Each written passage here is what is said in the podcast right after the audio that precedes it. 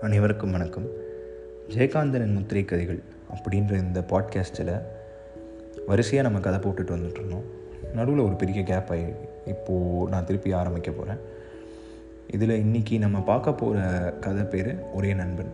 கதைக்குள்ளே போகிறதுக்கு முன்னாடி இது வரைக்கும் ஒரு லட்சத்திற்கும் மேற்பட்ட லிசனர்கள் என்னுடைய பாட்காஸ்ட்டுக்கு சப்போர்ட் பண்ணியிருக்கீங்க தொடர்ந்து. இந்த சப்போர்ட் இந்த ஆதரவு எனக்கு கொடுத்த நம்பிக்கை வந்து என்னால் வார்த்தைகளால் சொல்ல முடியல. நான் ரொம்ப சாதாரணமாக ட்ரை பண்ணலாம் அப்படின்னு ஆரம்பித்த ஒரு விஷயம். இவ்வளோ தூரம் நம்ம மக்களால் சப்போர்ட் பண்ணப்படுது அப்படின்னு தெரிகிறப்ப எனக்கு ரொம்ப சந்தோஷமாக இருக்குது இன்றைக்கி நம்ம பார்க்க போகிற கதை ஒரே நண்பன். வாழ்க்கையில் நம்ம எல்லாருக்குமே நண்பர்கள் நட்பு அப்படிங்கிறது ரொம்ப ஒரு முக்கியமான ஒரு அங்கம். இந்த நட்பு எப்படி இருக்கணும் அப்படிங்கிறத வாழ்க்கையில் தனக்கு இருக்கிற புரிதலை வச்சு ஜெயகாந்தன் ஒரு சின்ன கதை மூலம் நமக்கு தெரிவிக்கிறார். கதைக்குள்ள போவோம்.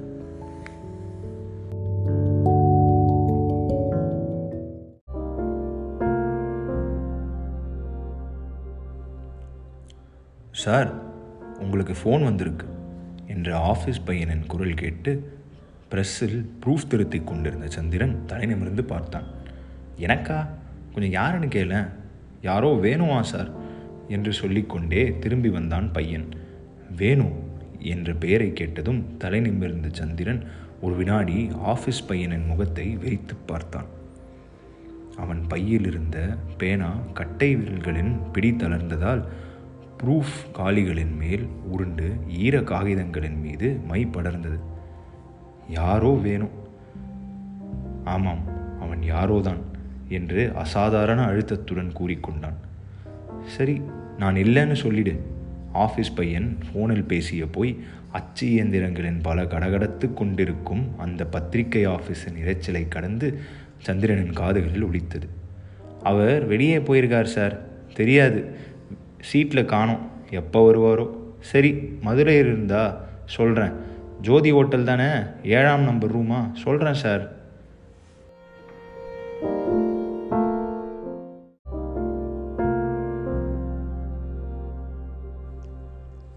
தன் அறைக்கு வந்த பின் நெற்றியை தேய்த்து கொண்டு நாற்காலியில் சாய்ந்து உட்கார்ந்திருந்தான் சந்திரன். வேணுவுக்கு நான் மறுபடியும் இங்கே வந்து மான மரியாதையெல்லாம் விட்டு வேலைக்கு சேர்ந்த விஷயம் எப்படி தெரியும்? இந்த வேணுவை நம்பி மதுரைக்கு சென்று கையில் உருக்காசமின்றி பட்டினியும் துயரமும் வயிற்றில் பற்றி எரிய மதுரை நகர தெருவில் திரிந்து அலைந்து விட்டு திரும்பி வந்து மூணு ஆள் அதற்குள் மறந்து விடுமா என்ன தைரியம் இருந்தால் எனக்கு ஃபோன் பண்ணி ஓட்டலுக்கு அழைப்பான். திமிர் பணத்திமிர் இந்த பணக்காரனின் தயவு வேணும் என்பதற்காக கூப்பிட்டவுடன் நான் ஓடி வந்து நிற்பேன் என்று நினைப்பா? என்று நினைத்தபோது கோபத்தால் சந்திரனின் மனம் பதறியது. இப்பொழுதே ஃபோனில் அவனை கூப்பிட்டு கண்ணில் ரத்தம் தெரிப்பது போல் நறுக் நறுக்கென்று நாலு வார்த்தை கேட்டு விட வேண்டும் என்று துடித்தது அவன் நெஞ்சு. டெலிஃபோன் ரிசீவரை கையில் எடுத்தான். ஆத்திரத்தாலும் வருத்தத்தாலும் அவன் கையில் பிடித்திருந்த டெலிஃபோன் ரிசீவர் காதருகே நெருங்கியது. Yes Jothi hotel room number செவனுக்கு போடுங்க. ஏழாம் நம்பர் ரூம் தானே? வேணு இருக்காரா என்று கேட்கும்போது சந்திரனின் குரல் அழைத்தது வேணுதான் பேசுகிறேன் என்ற பதில் குரலை கேட்டு அவன் முகம் சுருங்கிற்று. சற்று நேரத்துக்கு முன் முறுக்கிக் கொண்டிருந்த மனம் அந்த குரலை கேட்டதும் எதிர்ப்புறம் சுழன்று உறுதிகள் தளரலாயின. இன்று இவன் எனக்கு நண்பன் இல்லை. ஆனால் எனக்கு எவ்வளவு அன்பான நண்பனாக இவன் ஒரு காலத்தில் இருந்திருக்கிறான். அதெல்லாம் பொய்யாக போனவைதான். இருந்தாலும் அந்த பொய்யான அன்பு எத்தனை தடவை எனக்கு காலேஜ் ஃபீஸ் கட்டியிருக்கிறது? அந்த லட்சாதிபதி உடுத்துவது போல் எல்லாம் எனக்கும் உடை உடுத்தியிருக்கிறது. இதோ இப்பொழுது போட்டிருக்கிறேனே இந்த டெக்ரான் ஸ்லாக். இது கூட அவன் வாங்கி தந்தது தானே அவன் ஏனோ திடீரென்று மாறிப்போனான். மதுரையிலிருந்து திரும்பி வருவதற்காக அவன் தந்த பணத்தை அவன் முகத்தில் விட்டெறிந்து விட்டு நான் வந்தபோதிலும் அவன் எப்போதோ எனக்கு வாங்கி தந்த கைகடிகாரத்தை விற்றுதானே வந்தேன். என்னதான் எனது சுதந்திரமும் மரியாதையும் பறிபோவதாக நான் நினைத்து கொண்டாலும் இருநூறு ரூபாய் சம்பளம் தரும் இந்த பத்திரிகையே வேலை கிடைத்ததும் அவன் தயவில் தானே அவன்தான் இருதயமில்லாமல் அன்று நடந்து கொண்டிருந்தாலும் நானும் நன்றி இல்லாமல் அவனை புண்படுத்துவதா? ஒரு சில வினாடிகள் இவ்வித சிந்தனைகள் பலவும் அவன் நெஞ்சில் குவிந்து கணக்கவே சந்திரனின் முகம் சிவந்து கண்கள் கலங்கின. இவனது இந்த மௌனத்தால் ரிசீவரிலிருந்து வரும் வேணுவின் குரல் ஹலோ ஹலோ என்று அலறியது. சந்திரனின் கை நடுக்கம் குறைந்தது. மௌனமாக ரிசீவரை டெலிஃபோன் மீது வைக்கும்போது தன் கண்களில் கண்ணீர் வருவதை தடுக்கும் பொருட்டு புறங்கையால் முகத்தை அழுத்தி தேய்த்து கொண்டான். சந்திரனும் வேணுவும் கல்லூரியில் படிக்கின்ற காலத்திலிருந்து நண்பர்கள். தாய்மாமன் ஒருவரை தவிர வேறு அன்பு செலுத்தும் அளவுக்கு உறவினர்கள் யாரும் இல்லாத சந்திரன் கல்லூரியில் சேர்ந்து முதல் ஆண்டிலேயே அவனது படிப்புக்கும் வளர்ப்புக்கும் பொறுப்பாயிருந்த மாமாவை இழந்துவிட்டு கல்லூரி படிப்பையே நிறுத்திவிடுவதாக இருந்தான்.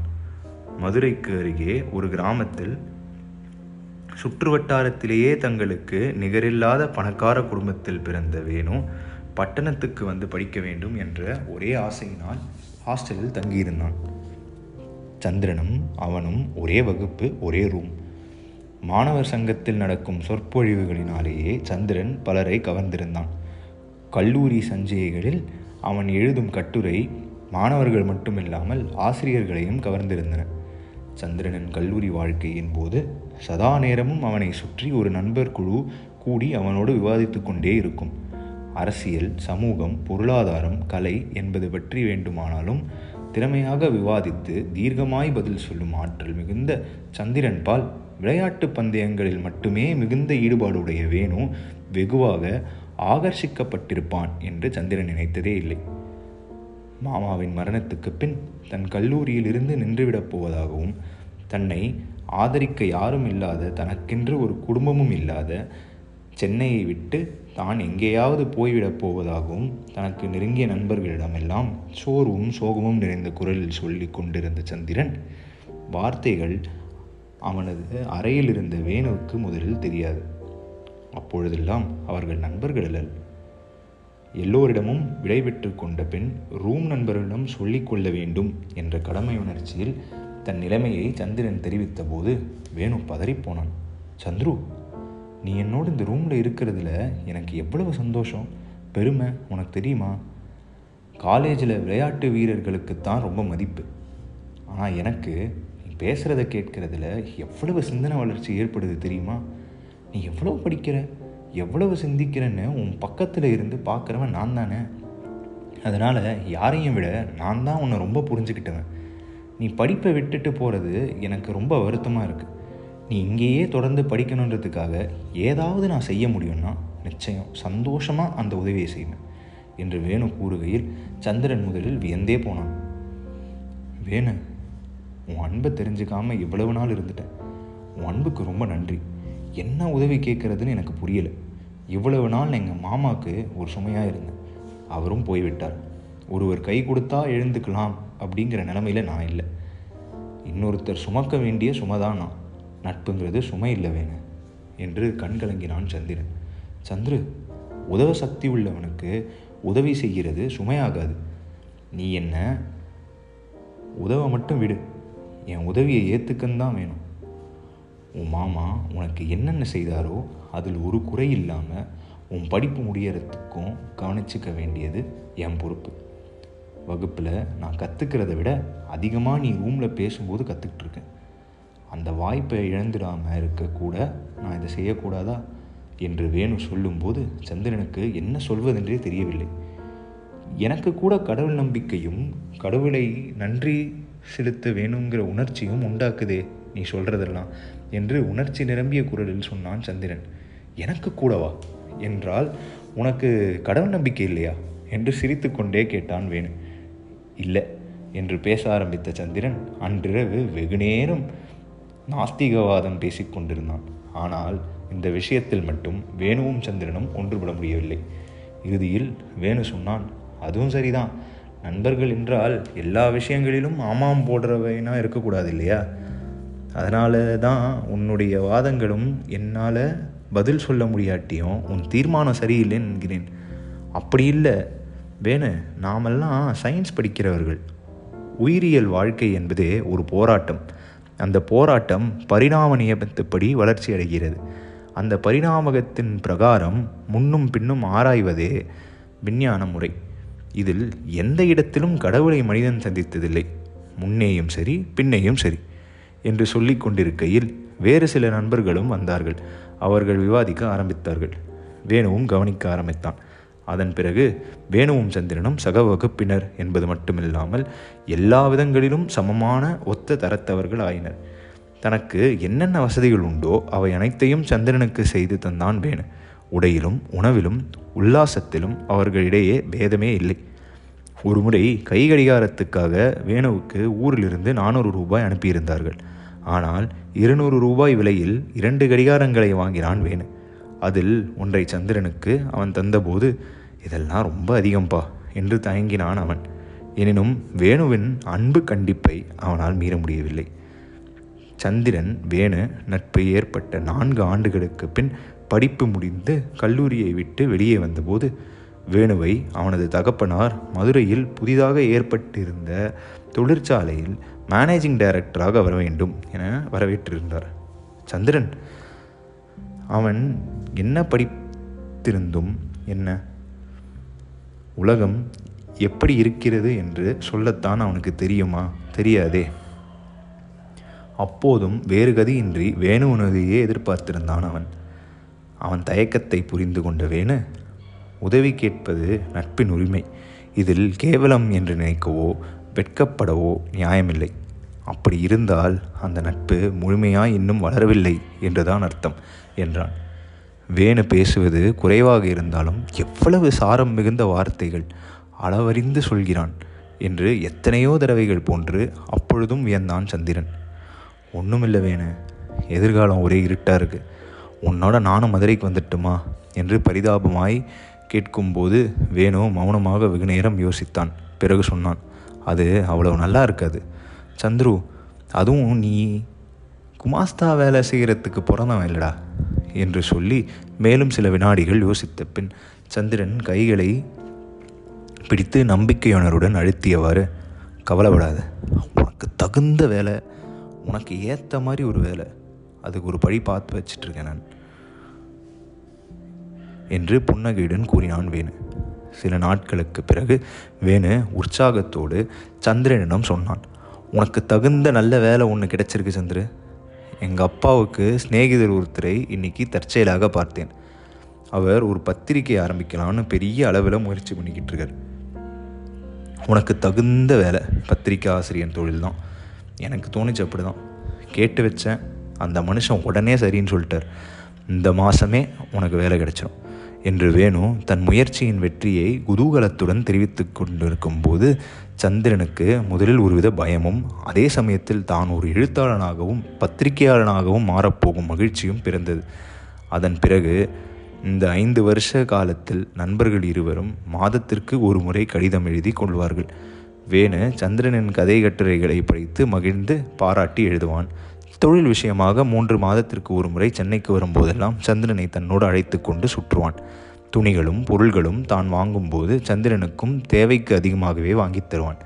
சந்திரன் வேண்டாம் என்றாலும் கேட்காமல் நூறும் இருநூறும் செலவுக்கு தந்து செல்வான்.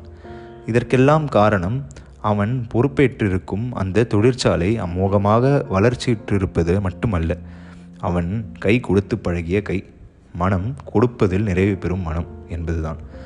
மொத்தத்தில் எவ்வளவு பொறுப்புகளை சுமந்து பணக்காரனாயிருந்து பல சிரமங்களுக்கு இடையே வேணு அனுபவிக்கும் வசைகளை எல்லாம் அவ்வித பொறுப்பும் சிரமங்களும் இல்லாமல் அவனது நண்பனாய் இருப்பதால் மட்டுமே அனுபவித்து கொண்டிருப்பதாய் பலமுறை எண்ணியிருக்கிறான் சந்திரன்.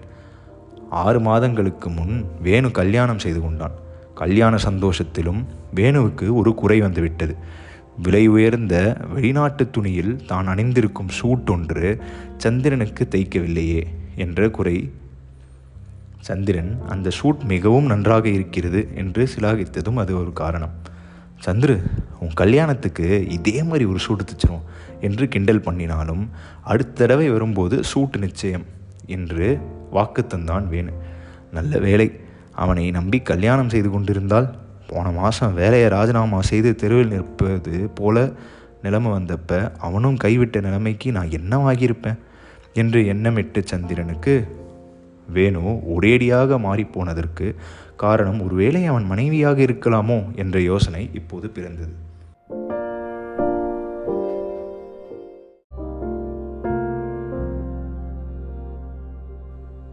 போன மாதம் முதலாளிக்கும் சந்திரனுக்கும் கடுமையான அபிப்பிராய பிரேதம் பிறந்தது.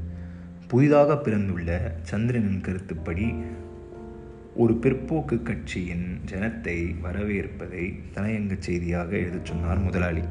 நான் எழுத முடியாது என்று மறுத்துவிட்டான் சந்திரன். இல்லை தம்பி பத்திரிக்கை என்னோடது. நான் சொல்வதை எழுதித்தான் ஆகணும் நீ. அதுக்கு தான் நீ இருக்கிறாய் என்றார் முதலாளி. எனது கருத்துக்கு புறம்பாக நான் எதுவும் எழுத முடியாது. எழுத்தாளனுக்கு மட்டும் சிந்தனை சுதந்திரம் இல்லையா என்ன? என்று முரண்டு பிடித்தான் சந்திரன். மிஸ்டர் சந்திரன் சிந்தனை சுதந்திரம் லட்சிய எழுத்துக்கள் எல்லாம் இந்த கதை எழுதுகிற அனுப்புகிற கிறுக்கனுங்க பேசிக்கிட்டோம். நீ ஒரு ஒர்க்கிங் ஜெர்னலிஸ்ட் சார் போதும். எழுத்தாளர்களை பற்றியும் எழுத்தை பற்றியும் உங்கள் மேலான அபிப்பிராயத்தை தெரிஞ்சுக்கிட்டேன். இந்தாங்க என் ராஜினாமா. என்று மனக்குதிப்புடன் கிறுக்கிய ராஜினாமா கடிதத்தை அவர் கையில் திணித்துவிட்டு வெளியேறினான் சந்திரன். அதெல்லாம் எந்த தைரியத்தில்? ஒரு பணக்காரன் நன் பக்கம் இருக்கிறான் என்ற தைரியத்தில். இன்னொரு பணக்காரனை விரோதித்து கொள்ளலாமா? அந்த முட்டாள்தனத்திற்கு சரியான படிப்பினை கிடைத்தது என்று தன்னை தானே நொந்து கொண்டிருந்தான் சந்திரன். வேலையை விட்ட பெண் இரண்டு கடிதங்கள் எழுதினான் வேணுவுக்கு. அந்த இரண்டு கடிதங்களுக்கும் அவன் பதில் பெறாதது ஓர் அதிசயம்தான். பிறகு கையில் இருந்த பதினைந்து ரூபாயுடன் மதுரைக்கு புறப்பட்டான். வேணுவிடம் ஏதாவது உதவி பெற்றி கொண்டு திரும்பி வந்த பின் தான் ரூம் வாடகை தர முடியும் என்ற நிலை. அப்புறம் ஒரு மாதத்திற்கு ஹோட்டலில் பணம் கொடுத்துவிட்டு கையில் ஒரு நூறு ரூபாயும் இருந்தால் அது தீரும் முன் நிச்சயம் வேறெங்காவது ஒரு உத்தியோகம் தேடிக்கொள்ள முடியும் என்ற நம்பிக்கை. கையில் ஒரு பையுடன் மதுரை ஜங்ஷனை விட்டு வெளியேறும்போது காலை மணி பதினொன்றே ஆகிவிட்டதால் வேணுவின் வீட்டிற்கு போகாமல் நேரே அவனது ஆஃபீஸ்க்கு போனான் சந்திரன். வரவேற்பறை சோஃபாவில் அங்கு இருந்த பத்திரிகையாளரை புரட்டி கொண்டு வெகு நேரம் உட்கார்ந்திருந்தான். பிறகு ஒரு பியூன் வந்து அழைத்தான். அவனை பின்தொடர்ந்த வேணுவின் ஏர் கண்டிஷன்டு அறைக்குள் சென்றான் சந்திரன். பேனாவுடன் மனசில் ஏற்பட்ட சலனங்களை மறைத்து கொண்டு நட்பு முறையில் என்னப்பா வேணு? என் ரெண்டு லெட்டருக்கும் நீ பதிலே போடலையே. அதான் நேர்லேயே வந்து உன்னை திகைக்கடிக்கணும்னு வந்துட்டேன் என்று செயற்கையாக வரவழைத்து கொண்ட உற்சாகத்துடன் கூறினான் சந்திரன். ஓ எனக்கு நேரமே இல்லை. இப்போ கூட மத்தியானத்துக்கு மேலே கொடைக்கானல் போகிறதுக்காக ஏற்பாடு பண்ணிக்கிட்டு இருக்கேன். ஒரு பதினைந்து நாளைக்கு அங்கே கேம்ப்பு ஒரு மாதமாக என் மிஸ்ஸஸ் சொல்லிக்கிட்டு இருக்கா. இன்றைக்கி தான் எனக்கு டைம் கிடைச்சது என்று மிடுக்குடன் தோலை குலுக்கி டையை சரி செய்து கொண்டு வேணும் பேசும்போது கூட அவன் சந்திரனின் முகத்தை கூட பார்க்கவில்லை. இந்த புதிய மாற்றத்தை சந்திரனால் புரிந்து கொள்ள கூட முடியவில்லை. ஆனால் ஒன்று மட்டும் புரிந்தது. தான் அந்த முதலாளியை விரோதித்து கொண்டது இந்த முதலாளிக்கு பிடிக்கவில்லை என்பதே அது. இருவரும் மௌனமாக அமர்ந்திருந்தனர். சந்திரன் வேணுவை பற்றிய யோசித்தான். மனித குணங்கள் தான் எத்தனை ஆச்சரியமாக திடீர் மாற்றம் முடிகின்றன வேணுவா பேசுகிறான். என்னிடமா? இப்படியும் ஒரு தோரணை இவனுக்கு காட்ட முடியுமா? தெரியுமா? வந்தவனை பார்த்து புன்னகை கூட காட்டாமல் பசையற்ற பேச்சும் பார்வையற்ற பேச்சும் அவன் ஏன் என்னை பார்க்கக்கூட இல்லை? இது ஒரு தோரணை. பணக்காரர்களுக்கே உரிய தோரணை. அவன் நிலைக்கும் தகுதிக்கும் அவன் நடந்து கொள்ளும் முறை சரிதான். போனது போகட்டும். பழகிய நட்பின் உரிமையால் கடைசியாக இந்த உதவியை இவனிடம் பெற்றுக்கொண்டு கௌரவமாக சுமூகமாகவும் நட்பை தளர்த்தி கொள்வதுதான் விவேகம் என்று வேறு வழியில்லை. இந்த நிமிஷத்தில் என்ற முடிவுடன் மௌனத்தை கலைத்து பேச ஆரம்பித்தான் சந்திரன். வேணு நான் அந்த வேலையை விட்டுட்டது உனக்கு தெரிஞ்சிருக்கும். உன் எழுத்திலிருந்தே தெரிஞ்சுக்கிட்டேன். சிகரெட்டை கொளுத்தி புகை சுருள்களை ஊதியவாறே சொன்னான் வேணு. எனக்கு நீ வேலை விட்டது சரின்னு தோணலப்பா. என் லட்சியத்துக்கும் மனசாட்சிக்கும் விரோதமாக நான் எழுதிய எழுத்தையும் மனசாட்சியும் விற்று பிழைக்க வேண்டும் என்கிறாயா? என்று ஆக்ரோஷமாக கேட்டான் சந்திரன். ம் லட்சியம் மனசாட்சி கொள்கை. ப்ராக்டிக்கலாக பேசு நீ. இன்னும் கற்றுக்கலையா இதை? இன்னும் என்று வேணு சிரித்தான். புத்தியை கொண்டு வேலை செய்கிறவன் எந்திரமாகிவிட முடியுமா என்ன? என்று படபடத்தான் சந்திரன். ஓ என்று உதட்டை பிதுக்கினான் வேணு. சரி சந்திரு இது உன் சொந்த விஷயம். உன் உசிதப்படியே நீ நடந்துக்கலாம். மை குட்னஸ் மணி ஒன்றாயிடுத்து ஒன்றரை மணிக்குள்ளே நான் வீட்டிலிருந்து புறப்படணும். வந்த காரியத்தை சொல் என்று கை கடிகாரத்தை பார்த்தான் வேணு. அவன் உதட்டை பிதுக்கி தன்னை அலட்சியப்படுத்துவதும் சொந்த விஷயம் என்று ஒதுக்கி வைப்பதும் ஒதுங்கி போவதும் தனது ஒரே நண்பன் தனது வருகையை உதாசீனம் செய்வதும் சந்திரன் மனதை உறுத்திற்று.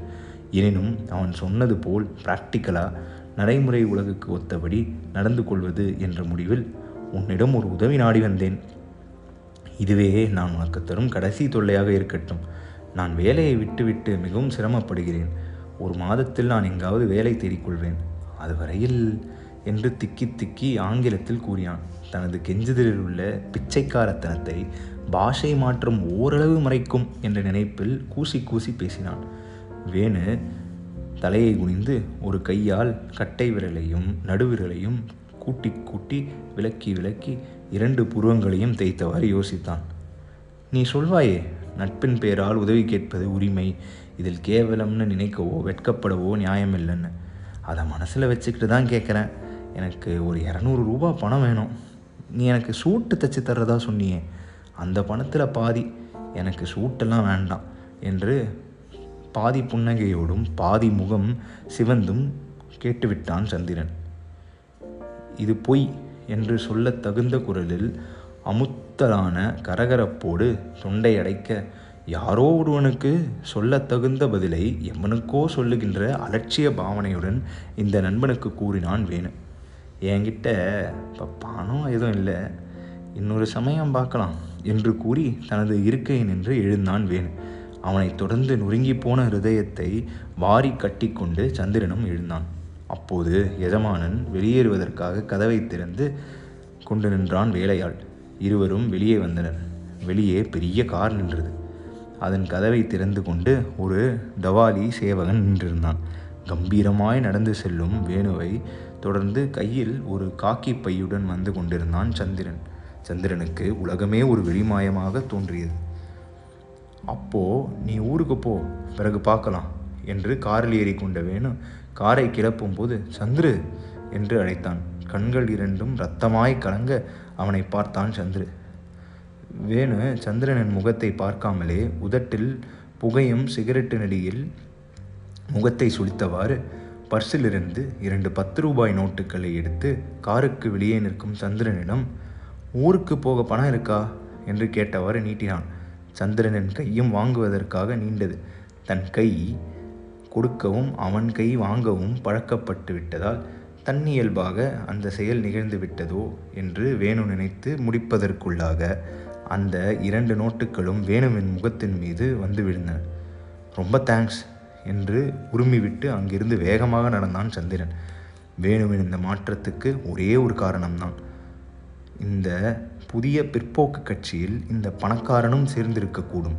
அதை எதிர்க்கும் என்னை அரசியல் காரணத்துக்காகவே இவன் நிராகரிக்கிறான் என்ற முடிவுடன் என்றோ அவன் வாங்கி தந்த கை கடிகாரத்தை விற்றுவிட்டு சென்னை வந்து சேர்ந்தான் சந்துரு.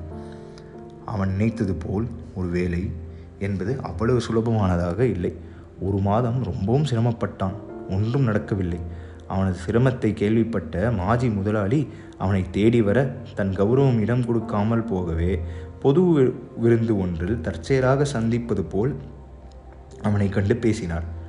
உழைக்கும் பத்திரிகையாளர்கள் தங்களுக்கென்று வேறுபட்ட கொள்கைகளும் சிந்தனைகளும் கொண்டிருப்பதில் முதலாளிகளாகிய எங்களுக்கு எந்தவித ஆட்சேபனையும் இல்லைப்பா. ஏனெனில் இது ஒரு ஜனநாயக நாடு. நாங்கள் ஒரு ஜனநாயக நாட்டின் முதலாளிகள். நீங்கள் வேலை செய்யும் பத்திரிகை ஒரு லட்சியத்துக்காக வெளிவரும்போது உங்கள் சொந்த லட்சியங்களை இங்கு புகுத்த விரும்புவது எந்த சுதந்திரத்தில் தலைவிடுவதாக ஆகாதா? பத்திரிகையின் கொள்கைகளை புரிந்து கொண்டு நீங்கள் அதற்கு உட்பட்டுத்தான் எழுத வேண்டும். வங்காளத்திலே அப்படித்தான். உழைக்கும் பத்திரிகையாளர்கள் தங்களுக்கு ஒரு தனி பத்திரிகை நடத்துகிறாங்க தாங்கள் வேலை செய்யும் பத்திரிகையில் எழுதிய நிர்பந்தங்களை தவிர்த்தும் அதே விஷயங்களை மறத்தும் கூட அதில் எழுதுவார்கள். உழைக்கும் பத்திரிகையாளர்களின் கருத்துக்களை அதில் தெரிந்து கொள்ளலாம். இங்கே இருக்கும் நீங்கள் அப்படி செய்யலாமே. ஆனால் இங்கே அப்படி செய்ய முடியுமா? உன்னை தவிர வேறு எவனுக்கும் சொந்த கருத்துக்களும் லட்சியங்களும் இருக்குது கூலிக்கு மாரடிக்கிறவன் தானே? சொல்கிறத செய்யாதவன் செய்கிறதையே சரின்னு வாதிக்கிறவன் இவனுங்க ரெண்டு பேர் தான் இங்கே இருக்கானுங்க. உன்ன மாதிரி பத்து பேர் கூட தேர மாட்டானுங்க என்று இவனது தனித்த போக்கு அவர் அனுதாபம் தெரிவிக்கும் போதே மற்றவர்களை பற்றி அவர் குறிப்பிட்டது சுருக்கென்று தைத்தது அவனுக்கு.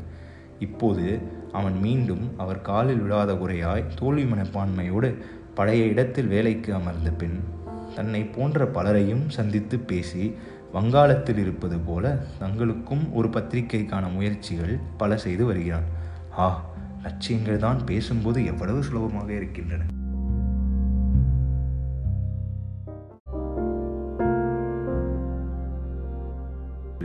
சந்திரன் சொன்னபோது வேணு சிரித்தான்.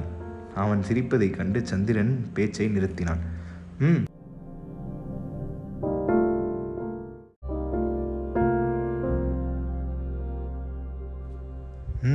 பேசுப்பா பேசு. நீ பேசி கேட்டு ரொம்ப நாள் ஆச்சு உன் பேச்சை கேட்கணும் தான் இன்றைக்கி ஊருக்கு போக வேண்டியதை கேன்சல் பண்ணிட்டு வந்திருக்கேன். ஆனால் நீயா எதுக்கு ஒரு கட்சியில் சேர்த்து விடுற என்ன? மதுரையில் நீ சொல்கிற அந்த கட்சியை தீவிரமாக எதிர்க்கிற பணக்காரங்களில் நான் ஒருத்தன். இன்ஃபேக்ட் நான் ஒருத்தன் மட்டும்தான். அதை தெரிஞ்சுக்கிட்டு பேசு. என்று சொன்னவாறே எழுந்து ஷர்ட்டை கழற்றி ஹேங்கரில் மாட்டிவிட்டு கோட் ஸ்டாண்டில் கிடந்த சந்திரனின் டவலை எடுத்து மணியனுக்கு மேல் பூர்த்தி கொண்டான் வேணு. பின் ஏன் அன்று இவன் என்னிடம் அப்படி நடந்து கொண்டான்? பணமா? பணத்தை ஒரு பொருட்டாக நினைப்பன் இல்லையே வேணு என்று குழம்பியபடி கட்டிலின் ஓரத்தில் தலையணையை நிறுத்தி சாய்த்து உட்கார்ந்தான் சந்திரன். வேணு அவன் அருகே நாற்காலியை இழுத்து போட்டு எப்படி ஆரம்பிப்பது? இவன் தப்பபிப்பிராயத்தை எவ்விதம் மாற்றுவது? என்ற நினைப்பில் மீண்டும் ஒரு சிகரெட்டை எடுத்துக்கொண்டு சந்திரனிடம் பாக்கெட்டை நீட்டினான். இருவரும் தத்தம் நெருப்பு பெட்டியில் கொளுத்தி கொள்ளும் போது வேணு வேண்டுமென்றே தன் குச்சியை அணைத்துவிட்டு அவன் அருகே வந்து அவனிடம் இருந்த சிகரெட்டில் நெருப்பை பொருத்தி கொண்டான். பாதி சிகரெட் தீரும் வரை யாரும் எதுவும் பேசவில்லை. இப்படியே மௌனமாயிருப்பது சமாதானத்துக்கு உகந்த வழியில்லை என்று நினைத்த வேணு தொண்டையை கணைத்து கொண்டு பேச ஆரம்பித்தான். சந்துரு என் மனசில் இருக்கிறத சொல்லிடுறேன். எனக்கு உன்னை மாதிரி பேச தெரியாது. இருந்தாலும் நீ என் மனசை புரிஞ்சுக்குவேன்னு நினைக்கிறேன் என்று கூறிவிட்டு ஒரு நிமிஷம் மௌனமாக இருந்து யோசித்தான் வேணு. பிறகு திடீரென்று சொன்னான் நீ சொல்லுவி அடிக்கடி. வாழ்க்கை ஒரு போராட்டம்னு. அந்த போராட்டத்தில் இருந்து நீ தப்பிச்சுக்க கூடாதுன்னு தான் அன்னைக்கு நான் உனக்கு உதவி செய்யலை. உன் கதையில் நீ எழுதியிருக்கிறியே பணக்காரங்க நட்பு நிரந்தர நட்பு வில்லன் அந்த மாதிரி நம்ம சிநேகிதமும் ஆயிடக்கூடாதுன்னு தான் உனக்கு முன்னையே நான் யோசிச்சு இருந்ததுனால தான் அன்னைக்கு நான் அப்படி நடந்துக்கிட்டேன். என்று கூறவும் சந்திரன் அதை நம்ப முடியாதவன் போல் கட்டிலிருந்து எழுந்து வேணுவின் கண்களை பார்த்தான். இப்படி உட்கார் விளக்கமாக சொல்கிறேன் என்று தன் அருகில் இருந்த நாற்காலியை அவன் பக்கம் இழுத்து போட்டான் வேணு. எனக்கு தொழில் முறையிலும் அந்தஸ்து ரீதியிலும் பல பேர் இருக்காங்க. நண்பருங்கிற பேரில் அதெல்லாம் பயன் கருதி போடுற வேஷம். வாழ்க்கையில் நட்புங்கிற ஒரு பயன் மட்டும் கருதி நட்பு கொள்கிற நண்பன் ஒரு மனிதனுக்கு ஒருத்தன் கிடைக்கிறது கூட பெரிய விஷயம். அப்படிப்பட்ட நண்பன் யாராக வேண்டுமானாலும் இருக்கலாம். அறிவும் ஆத்மாவும் ஒரு தரத்தில் இருந்தால் போதும். அப்படி நான் பலரை நினச்சிருக்கேன். துரதிருஷ்டவசமாக நான் வசதி படித்தவனாக பிறந்துட்டேன். நீ அன்னைக்கு வந்தியே அதே நிலைமையில் அவங்க உதவின்னு வர்ற போதெல்லாம் நான் கடமைன்னு நினச்சி உதவி செஞ்சேன். ஆனால் அந்த நண்பர்கள் மறுபடியும் மறுபடியும் பல புதிய புதிய காரணங்களை சொல்லிக்கிட்டு தொடர்ந்து உதவி கேட்டாங்க. எனக்கு உதவி செஞ்சுக்கிட்டே இருக்கிறதுல பெரிய நஷ்டம் ஒன்றும் இல்லை. ஆனால் அவர்களின் சொந்த முயற்சிக்கும் பொறுப்புக்கும் என் நட்பு தடையாக இருக்கிறதே அப்படின்றது தோணித்து. என்னோடு அவர்கள் கொண்டிருந்த நட்பே பயன் கருதி கொண்ட நட்பாக தோணித்து. புதிய புதிய பிரச்சனைகள் தோணிக்கிட்டே இருக்கிறது தானே வாழ்க்கை? அந்த நியதி எனக்கும் உண்டுன்னு அவர்களுக்கு தோணவே இல்லை. கடைசியில் என் நட்பு ஏதோ ஒரு சமயம் அவர்களுக்கு பயன்படாத போது அந்த நல்ல நண்பர்கள் எல்லாரும் என்னை திட்டி வெறுக்கிறவங்களாக மாறிப்போனாங்க என் பணக்கார புத்தியை நான் காட்டிவிட்டேனா இப்படி எல்லாரும் போக இறுதியில் எனக்கு மிஞ்சிய நண்பன் ஒரே நண்பன் நீ மட்டும்தான். நீயும் ஒரு உதவின்னு வந்து நின்ன உடனே எனக்கு அதெல்லாம் நினைவுக்கு வந்தது. என்னுடைய நட்பு உன்னை அவசரப்பட்டு உன் வேலையை ராஜினாமா செய்ய வச்சிருக்குன்னு நான் நினச்சா அது தப்பில்லையே என்று வேணு கேட்கும்போது தன்னை அவன் கூண்டில் நிறுத்தி கேட்பது போல் இருந்தது சந்துருவுக்கு. அது உண்மைதான் என்பது போல் உதட்டை கழித்தவாறு தலை குனிந்தான் சந்திரன். உன்னை பற்றி ஒரு உயர்ந்த மனிதனின் உயிருக்குயிரான நட்பை பற்றி பொறுப்போடு யோசித்தேன் சந்துரு உன்னுடைய பிரச்சனைகளை நீயே தான் சமாளிக்கணும்னு எனக்கு தோணுச்சு. என்னுடைய நட்பு உன்னை மேம்போக்கா லட்சியம் பேசி திரியும் அசட்டு மனிதனா ஆக்கிடக்கூடாது. அப்படி செய்தால் என்னைக்காவது ஒரு நாள் நம்ம நட்பு முறிஞ்சு போகும் எப்படின்னு நான் பயந்தேன். சந்துரு யோசிச்சு பாரு. அன்னைக்கு நீ கேட்ட பணத்தை நான் கொடுத்துருந்தா உன் பொறுப்பற்ற செயலுக்கு நான் ஆதரவு தந்து தைரியம் அளிச்சிருந்தா அது நல்லா இருந்திருக்குமா? நிச்சயம் நீ மறுபடி இந்த வேலையில் சேர்ந்திருக்க மாட்ட. நீ பேசும் லட்சியங்களுக்கு உகந்த வேலை இந்த சமூகத்தில் உனக்கு கிடைக்க முடியாது.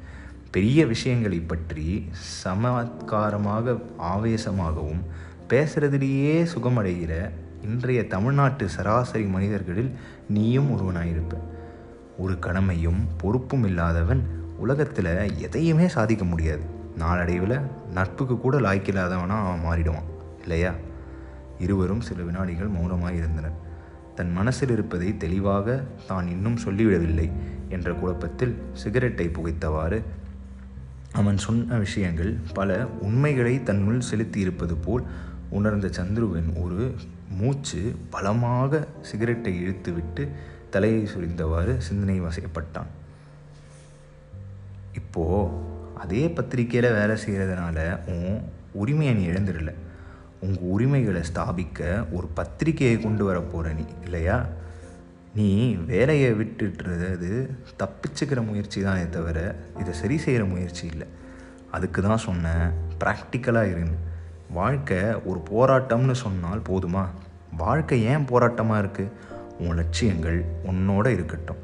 அந்த லட்சியங்கள் வாழ்க்கையில் நிறைவேற முடியாமல் இருக்கிறதும் கொஞ்சம் கொஞ்சமாக இந்த உலகத்தில் அதை நிறைவேற்றிக்கிட்டும் நிறைவேற்ற போராடிக்கிட்டும் நீ வாழ்கிறதாலேயும் தானே உன் வாழ்க்கை ஒரு போராட்டமாக இருக்குது நீ போராடி சாதிக்க வேண்டிய காரியத்துக்கு நீ உன்னை நம்பாமல் என்னை நம்பி ஓடி வந்தால் அது சரியாகுமா?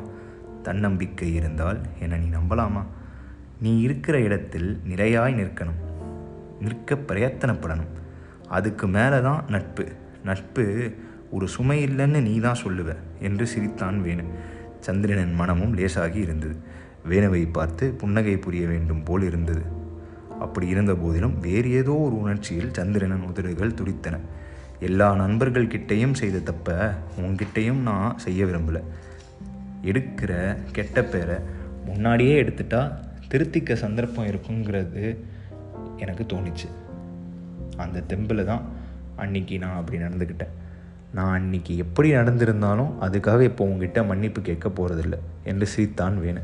ஆ இந்த வேணும். இவ்வளவு தூரம் சிந்திக்கவும் பேசவும் தயாராகி விட்டானே என்று மனம் பாராட்ட நானும் உங்ககிட்ட மன்னிப்பு கேட்க போகிறதில்ல ஏன்னா நீ என்னை மன்னிச்சிட்ட. அது எனக்கு தெரியும் என்று சிரித்தான் சந்திரன். அப்பாடா என் பொண்டாட்டி கூட தேவலை போல இருக்கே. ரெண்டு வார்த்தையில் சிரிச்சிருவா. உன் முகத்தில் இந்த சிரிப்பை வரவழைத்துக்குள்ள என்ன பாடு என்று சொல்லிக்கொண்டே நீ ரொம்ப பிரியமாக கேட்டியே அந்த ஷூட்டு என்று அட்டை புட்டியை திறந்து அவன் முன் வைத்தான் வேணு இதை தைக்கிற பணத்தில் பாதி கொடுத்தால் போதும்னு அன்றைக்கி அழுதியே இப்போது இதோ கூட உனக்கு எவ்வளவு பணம் வேணும்னு சொல்லு என்று பரிசை திறந்தான். எனக்கு ஒன்றும் வேண்டாம் என்று சந்திரன் தயங்குவது கண்டு வேணு சிரித்தான். ஏ சந்திரு நம்ம நட்புக்கு இதெல்லாம் ஆதாரம் இல்லை. ஒரு அடையாளம் தான். பணமும் பொருளும் ரொம்ப அல்பமான விஷயம். அது வேணும்னோ வேண்டாம்னோ சொல்லி அதை பெருசுபடுத்திடாது என்று வேணு கூறும்போது தன்னை மீறிய சந்தோஷத்துடன் அவனை பார்த்த சந்திரன் அவனை நோக்கி கை நீட்டினான். வேணு தன் கையில் இருந்த பர்ஸை கீழே போட்டுவிட்டு சந்திரன் கரத்தை பற்றி குலுக்கினான். அப்பொழுது இருவரும் தங்கள் நட்பு நிரந்தரமாகிவிட்ட மகிழ்ச்சியில் கை குலுக்கி கொண்டபோது நட்புக்கு இவை எல்லாம் அடையாளமே தவிர ஆதாரமல்ல என்று வேணு கூறியதற்கொப்ப அந்த விலை உயர்ந்த சூட்டும் பணம் நிறைந்த பர்சும் அவர்கள் காலடியில் விழுந்து கிடந்தன.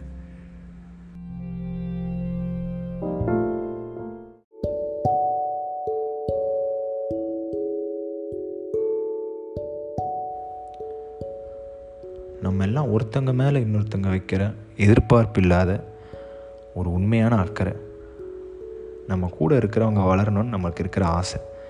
இதை தாண்டி நட்புன்ற ஒரு அழகான உறவுக்கு ஒரு சிறந்த பொருளோ இல்லை விளக்கமோ யாரும் கொடுத்துட முடியாது அப்படிங்கிறது தான் உண்மை. இதே மாதிரி இன்னொரு நல்ல கதையோட அடுத்த நிகழ்ச்சியில் உங்களை பார்க்குறேன். நன்றி.